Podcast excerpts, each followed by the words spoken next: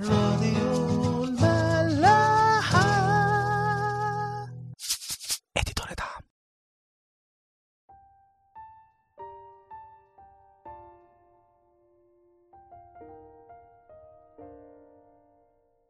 أهلا بيكم في عيش وملح.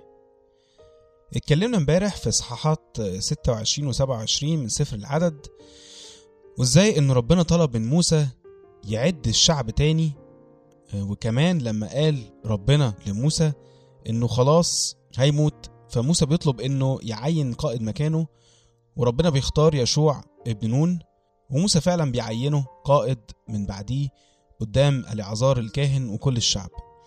إصحاح 28 بنلاقي فيه ربنا بيوصي موسى على التقديمات اليومية والأسبوعية والشهرية وهكذا والطقوس بتاعتها. بس بنلاحظ فيها كلمة حلوة قوي بتتكرر كذا مرة.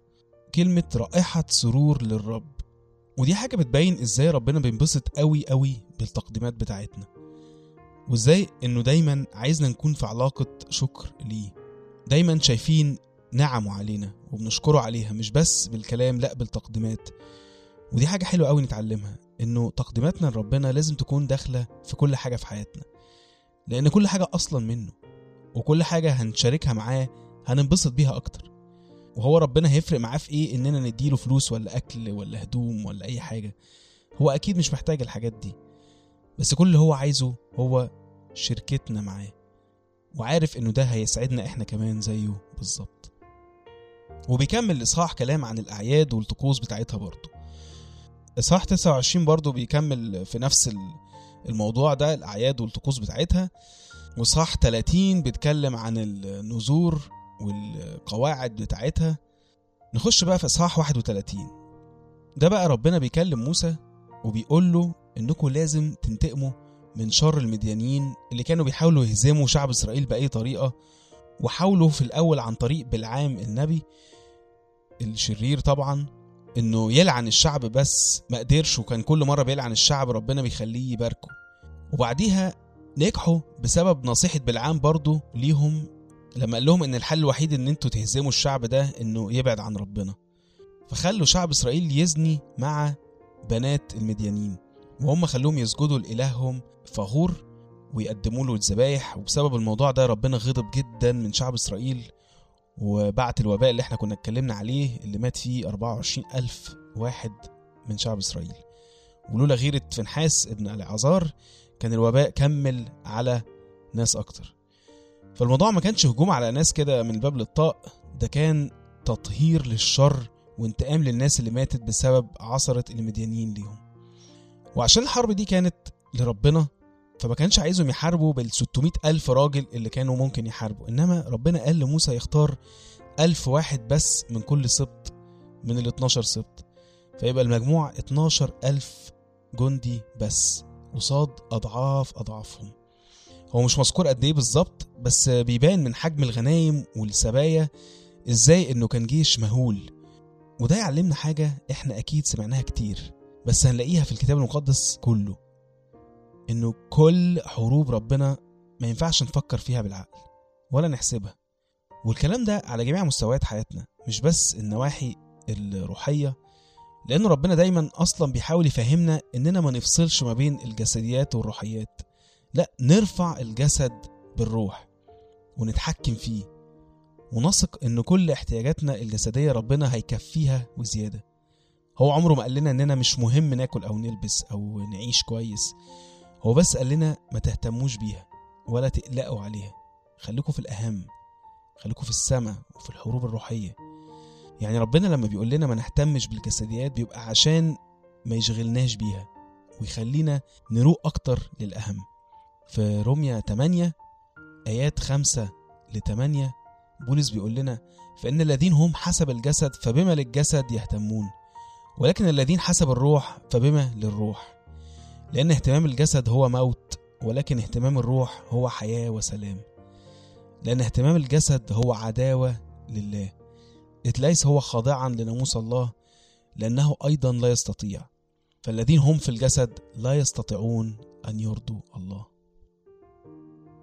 معلش هو ممكن نحس إننا بعدنا عن الموضوع شوية بس لأ إحنا بس حبينا اولا نربط الحروب كلها ببعض. وإنه طالما حياتنا بقت كلها مع المسيح يبقى ممكن نسلك بالإيمان في كل حياتنا برضه.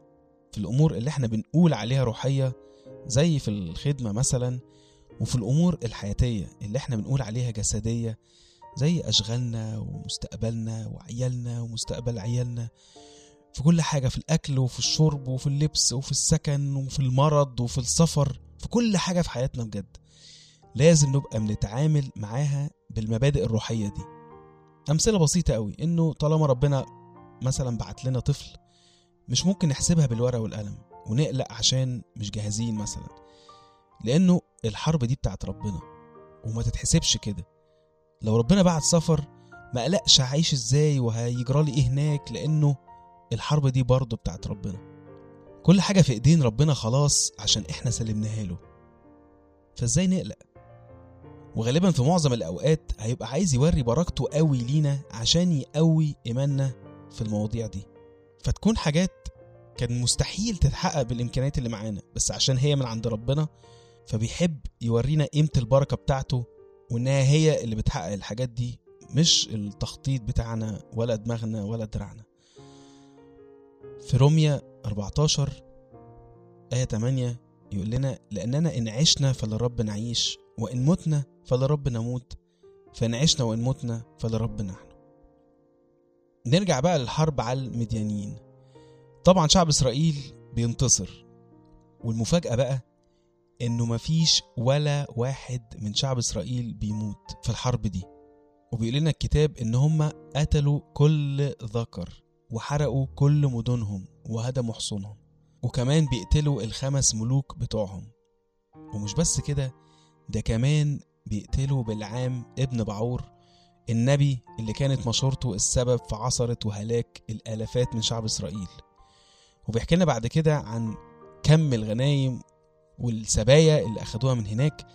بس برضه بنلاقي موسى بيغضب جدا من القادة والرؤساء بتوع الأسباط عشان آه، بيسبوا في وسط ال- النساء السبايا دول البنات اللي كانوا زانوا معاهم شعب إسرائيل أصلا وكانوا السبب في سجودهم للإله بتاعهم وبالتالي غضب ربنا والوباء اللي بعده فقال لهم أنتوا لازم تقتلوا كل الستات دول وكل طفل ذكر منهم عشان ممكن في يوم من الأيام يكبر ويحارب شعب إسرائيل برضه.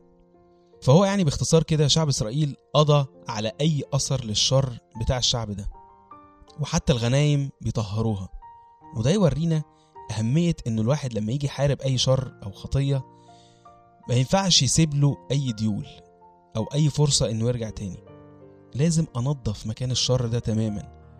وأقفل أي مصدر ممكن يخش لي منه تاني. المسيح بيحذرنا من الموضوع ده في إنجيل لوقا إصحاح 11 آيات 24 ل 26 بيقول متى خرج الروح النجس من الإنسان يجتاز في أماكن ليس فيها ماء يطلب راحة. وإذ لا يجد يقول أرجع إلى بيتي الذي خرجت منه. فيأتي ويجده مكنوسا مزينا. ثم يذهب ويأخذ سبعة أرواح أخر أشر منه. فتدخل وتسكن هناك فتصير أواخر ذلك الإنسان أشر من أوائله. لازم ناخد بالنا قوي من الموضوع ده. ونحارب الخطية زي ما شعب إسرائيل عمل كده. ما يصعبش عليك أي حاجة أو أي حد طالما هيكون مصدر للشر أو للعثرة في حياتك. خلي بالك. نشوفكم بكرة.